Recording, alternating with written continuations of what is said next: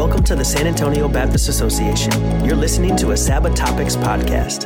Welcome to Saba Topics. We are talking about leadership in disruptive times. We want to thank you for taking the time to listen to our second edition in discussing this important topic, especially uh, with what's going on in our world today. We definitely need good leaders with great characteristics and traits. We want to begin our session by going around the room and letting everyone introduce themselves. Go ahead and start with Rick, and then we'll go around the room. I'm Rick Hudson. I'm the pastor at the Lackland Baptist Church on the uh, far west side of San Antonio. I'm Chris Johnson, pastor at First Baptist Church of San Antonio in downtown. I'm Gary Patterson. I'm the pastor of Berean Bible Fellowship and also with Christian Leadership Development Network. I'm Joel Odom, pastor of the Oak Hills Community Church in Floresville. I'm Abe Hawkes, president of Baptist University of the Americas here in San Antonio. We are discussing our second podcast in a series on the topic of leadership in disruptive times. We've been discussing characteristics or traits of great leaders in times of crisis and turbulence. Our first podcast, if you haven't listened to it, we'd encourage you to go back and take the time to listen to it. We talked about great leaders develop other leaders. And today we'll move on to a second characteristic, and Rick is going to get our conversation going. Well, Dr. Horn, I, I thank you. I uh, I think one of the the characteristics of good leaders, great leaders, really in times of uh, crisis and and uh, disruption is they they've got to be optimistic. I mean, we never know what's going to happen, especially in times uh, like this, and uh, you know we need to move forward with the right attitude. I think as Zig Ziglar years ago said, altitude is determined by attitude, and I think he was right. If we if our attitude is optimistic, regardless of the disruption and regardless of the crisis that comes in our life, we we're looking for solutions rather than the idea that. Uh, uh, that that things have just uh, blown up on us. Uh, I've noticed that uh, successful people and, and great leaders in my life have always been men that and uh, and and ladies that were looking for solutions. Were always optimistic about what was going on. I think about the apostle Peter. You know, he he made a lot of mistakes in his life. We we kind of uh, pointed him, and of course he was a great church leader and all. But we uh, we think about his failures. We think about the fact that he that he denied the Lord and, and all of those things. But we also need to remember that he walked on water. Uh, he, even though he, he started to sink, he was optimistic enough to say, Lord, call, let me come out to you. And, and he got out of the boat and he walked on water. So innovation, change, those kinds of things happen because of people who are open with optimism to to look for solutions as opposed to a, a, dead end during these times of uh, distraction. Any thoughts on leaders being optimistic and the importance of it? I think uh, Rick hit on a point that you know that's very important. If leaders are not optimistic, the people that you lead will not be optimistic. Right. Uh, they will they will lose hope. They will lose um, courage. Um, and during this time of this pandemic, we've seen it even in our own churches where some of our people have uh, you know have wavered and lost some hope and uh, you know they're that some of them have become negative you know um, i have one church member that's, that said well we can't even get out of our house or we're going to die. That type of that type of negative um, type speaking is just not good. And and so if, if the leader is positive optimistic that things are going to be okay then I think the people overall will also do the same thing, be optimistic and hopeful. Because listen, the only hope we have is God's word and uh, and the Lord. And so we need to teach our people that optimism starts in the Word of God with the Lord Himself, and and really point that out to them as we um, you know do the online streaming or whatever we're doing uh, for our church services. Yeah, and I think that's right. I think we have the, a great overarching biblical theme here too, and a, a, deep theological theme that we can hold um, optimism here because our, our, Lord is in control no matter what. No matter the depths that we sink to, no matter if the situation seems impossible, God's in control. I, I think about Israel when they're stuck between the Egyptian army and the Red Sea. I mean, they're stuck in an impossible situation, and Moses is before him. He's praying. He says, The Lord is fighting for you. There's this greater moment, and then it leads them through an impossible situation by an unimaginable occurrence where, where God parts the sea and, and God moves them through. But but, but all of Israel there is just completely pessimistic because they can't see a way out. But if we know the Lord, um, there are uh, countless ways out that we can't even imagine. And so we have this sense of we can be optimistic not because we're capable or not because humanity is good, but we know the Creator, um, and the Creator can move us forward uh, through anything. And so uh, we praise His name for that. Yeah, I have to agree with Chris. One of the things is I was looking at that uh, characteristic as well. Uh, reminded me of Joshua, uh, kind of in the same way. Uh, I think the one thing that encourages me about what Joshua did with the Israelites was that he kept reminding them of God's promises mm-hmm. during those difficult times. Right before the Battle of Jericho, he kept reminding them, hey, listen, God is giving you a place of rest. He's giving you this land. We need to hold on to those promises that God gives to us in His Word, even during these difficult pandemic times.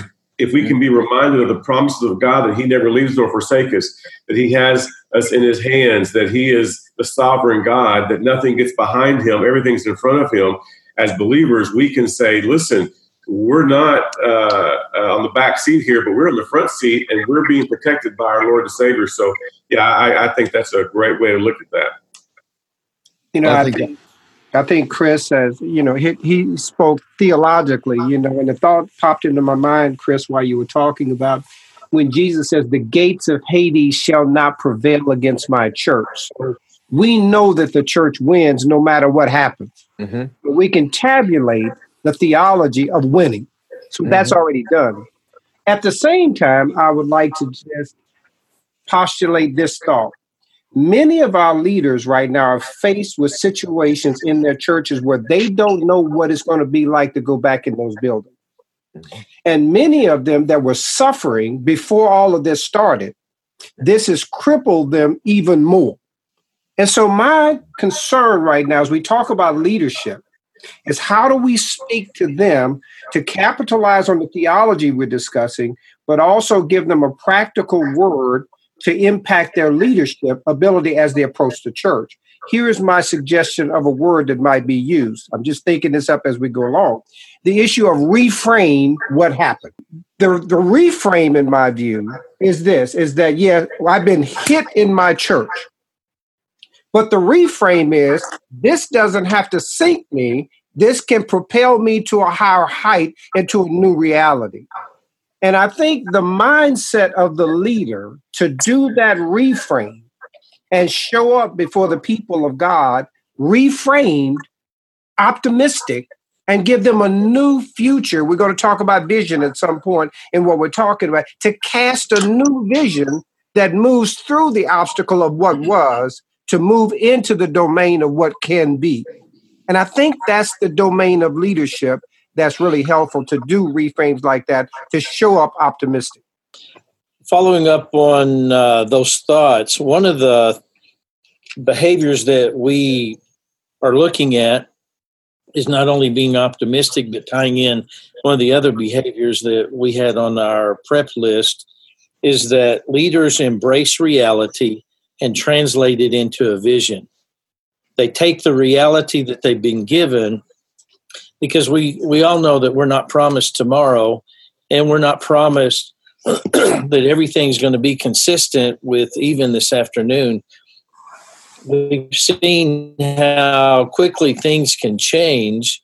I was in a conversation yesterday, and one of the one of the uh, leaders said one of the things that he had learned through all of the changes that have happened in the first part of 2020 is that nothing stays the same and things could change even within a day or within a couple of weeks that would throw us into a, a completely different paradigm than we've ever faced before.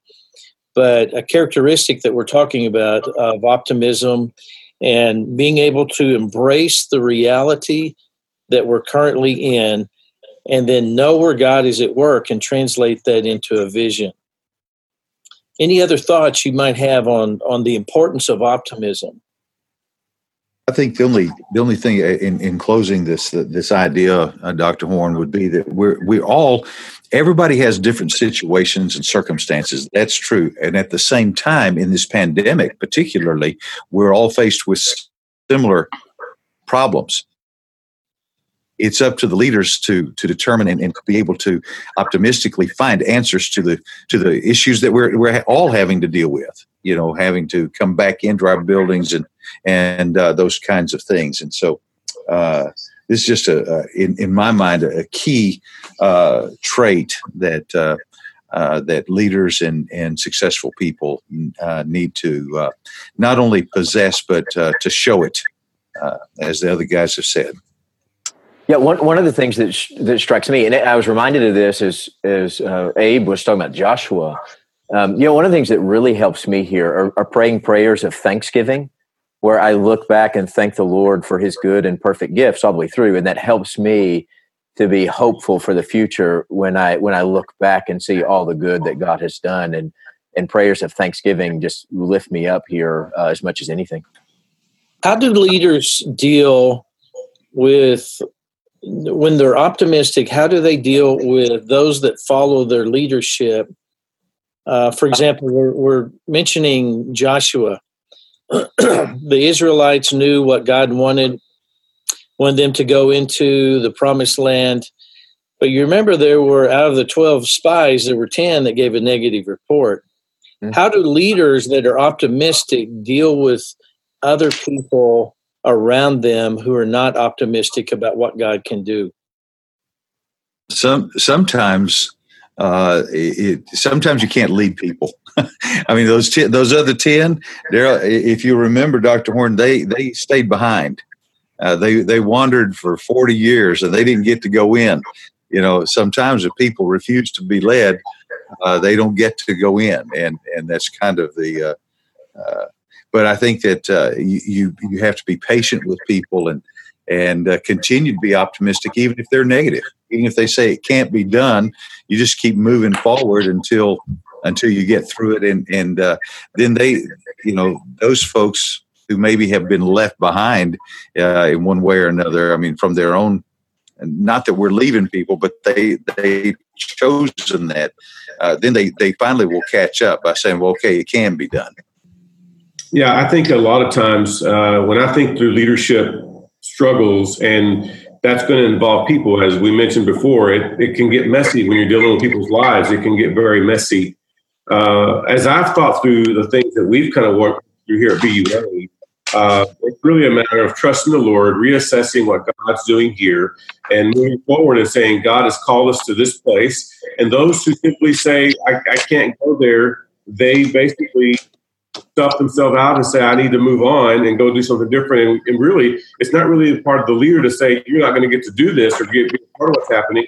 They just simply aren't going to be a part of it because they choose themselves to say, I'm not going to go there. And, and we love on them, encourage them, and bless them. But Caleb and Joshua said, We're moving forward. Here are the promises of God. We're going to continue to do what God's called us to do. We'd love for you to go with us, but if you choose not to do that, that's up to you.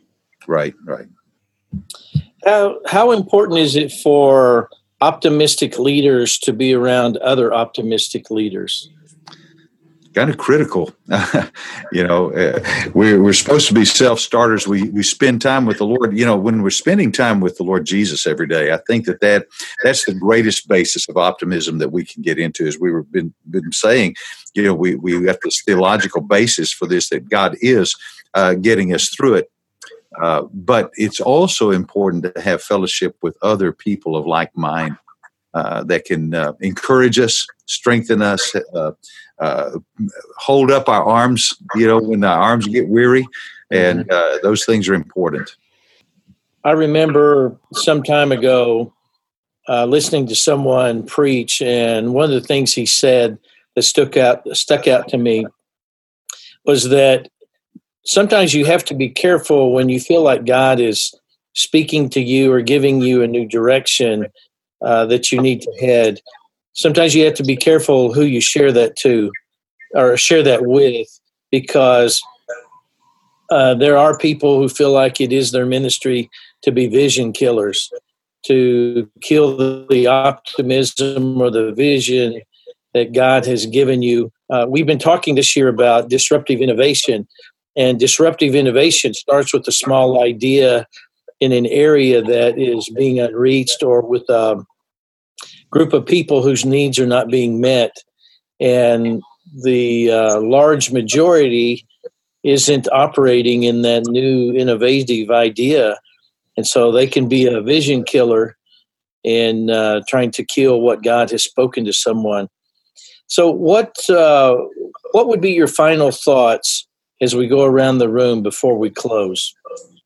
Well, I'll say uh, my my my final thought here, building on on what you just said, um, is that anytime you're you're leading through something important, um, you know th- there are going to be those who, who who struggle with it, and there are going to be naysayers. I mean, you, you see that with the other spies.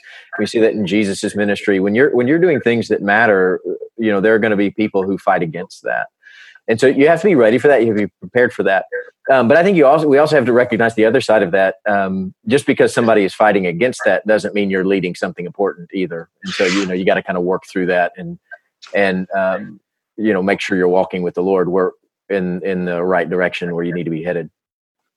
I think my final thought, based again on what you said, Doctor uh, Horn, is the idea that if I'm going to be a leader that's going to be doing something that maybe others are going to be naysaying about I've got to ask myself, am I fearing the Lord here? my reverence with God where it needs to be? And am I connected to Him, not my own personal agenda, but is this God's agenda? And if it's God's agenda, then we can be like Joshua and Caleb and say, this is God's agenda. It's not mine. We're going to move forward and trust the Lord the way. So it really comes back to your own personal walk with God, saying, where am I sitting with the Lord? Where's my confessional peace with God? So it reminds me to have to look back introspectively into my own walk with God and say, where does that sit? Mm-hmm. You know, Dr. Horn, also one of our traits that uh, we may mention later, but, uh, you know, we're decision makers as leaders. And as leaders, you, when you make a decision, not everyone's going to follow that decision. And again, we have to be prepared uh, for that. And, uh, you know, um, I call some of those folks that are vision killers the cold water committee. And uh, they can they can really put they can really pour cold water on things a lot of times. But as a as a as a leader and as a decision maker, I think we need to stick with the decisions that God has led us to, that are confirmed by our other leaders in the church, uh, and uh, and when we get confirmation from other leaders that what the decision we're making is right, that is led by the Holy Spirit. And I think those are the decisions we must make, regardless of uh, other people and what they may think or what they may not think. Yeah, Dr. Horn, I think it's important as I see it for leaders to comprehend the reality of what's pessimistic, yet move through the pessimism into that which is optimistic, reframe it to engage a relevant future that's based in where God is taking them and driving them. So that would be my thought. Thank you for listening to this edition of Saba Topics. We've been talking about leadership in disruptive times. Today's topic was on optimism. We encourage you to listen to our first podcast on developing other leaders. We have a, another podcast coming out, which will be our third in our series, and we have several others following that. Thank you once again for taking time to listen to this podcast. If we can do anything for you as an association, please let us know. Have a blessed day. Thank you for listening to this edition of the Saba Topics Podcast. We look forward to continuing our conversation next time in hopes of better connecting, encouraging, and supporting churches for kingdom impact.